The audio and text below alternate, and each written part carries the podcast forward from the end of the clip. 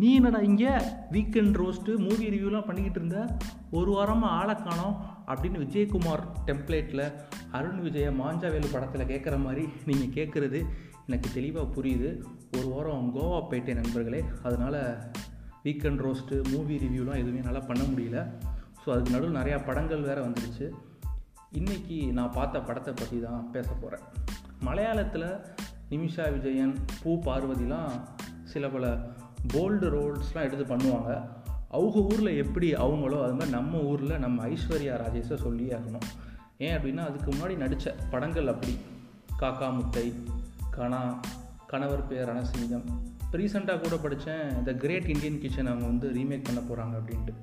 So தரமான சிறப்பான சம்பவங்கள் செய்கிறதுல ஐஸ்வர்யா ராஜேஷை அடிச்சுக்கிடவே முடியாது. பட் நான் சொன்ன படங்கள் வரிசையில் திட்டம் ரெண்டு. பிளான் பி படம் அந்த அளவுக்கு இருந்ததா அப்படிங்கிறதான் இந்த ரிவ்யூவில் நீங்கள் கேட்க போகிறீங்க நீங்கள் கேட்டுட்ருக்கிறது பாட்காசம் பை அஸ்வர். சரி படத்தோட ஸ்டோரியிலேருந்து நம்ம ஆரம்பிச்சிடலாம். போலீஸ் ஆஃபீஸராக பண்ணியிருக்காங்க நம்ம ஐஸ்வர் ராஜேஷ் அவங்களுக்கு வந்து ஒரு சைல்டுஹுட் ஃப்ரெண்டு ஒருத்தங்க இருக்காங்க.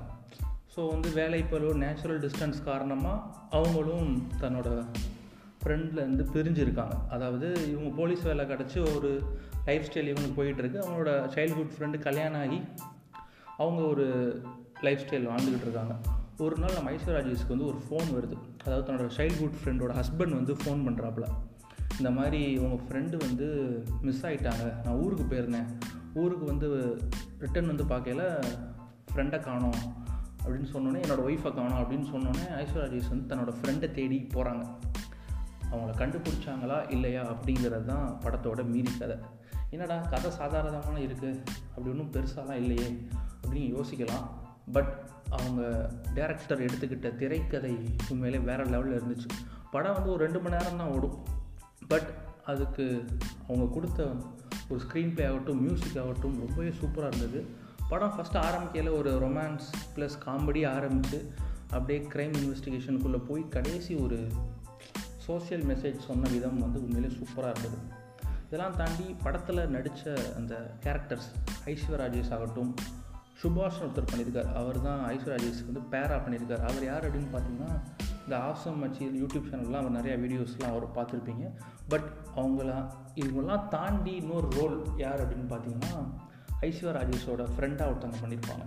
ஸோ இந்த மூணு பேரும் தான் இந்த படத்தோட மெயின் பில்லர்ஸ் இதுக்கு முன்னாடி ஐஸ்வர் படங்கள்லாம் பார்த்துருப்போம். அவங்களோட ரோல் மட்டும் அப்படியே துண்டாக தெரியும். கனா காக்கா முட்டை கணவர் பேரை ரணசிங்கம் ஸோ வந்து அதெல்லாம் தாண்டி இந்த மூணு கேரக்டர்ஸும் சூப்பராக பண்ணனால படம் ஃபுல்லாக இவங்க தானே அப்படின்னு நினைக்கும் போது உண்மையிலே ரொம்ப சூப்பராக இருந்தது.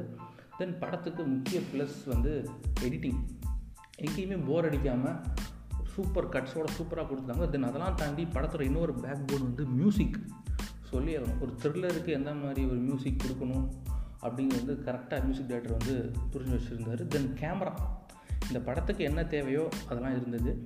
தென் படம் ரொமான்ஸ் ப்ளஸ் காமெடியாக ஆரம்பித்து அப்படியே க்ரைம் இன்வெஸ்டிகேஷனுக்குள்ளே போவேல இன்டர்மிஷனில் ஒரு ட்விஸ்ட்டு அந்த ட்விஸ்ட்டு வந்து ஐஸ்வர்ராஜேஷை தவிர நம்ம எல்லாத்துக்குமே தெரிஞ்சிருது. இதுதான் நடக்குது அப்படின்ட்டு.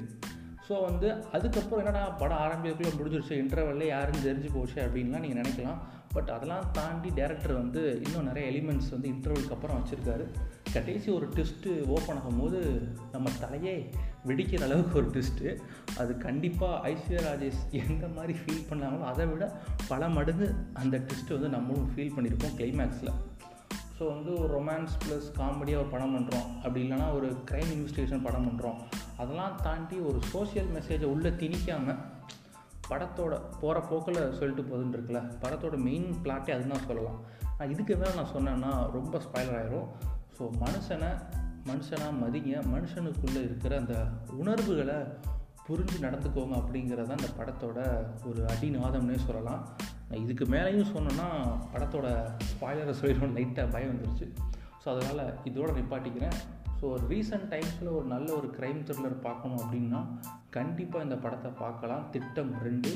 பிளான் பி சோனி லைவில் நீங்கள் பார்க்குறோம்னா பார்த்து என்ஜாய் பண்ணுங்கள் டாட்டா பை பாய் சி யூ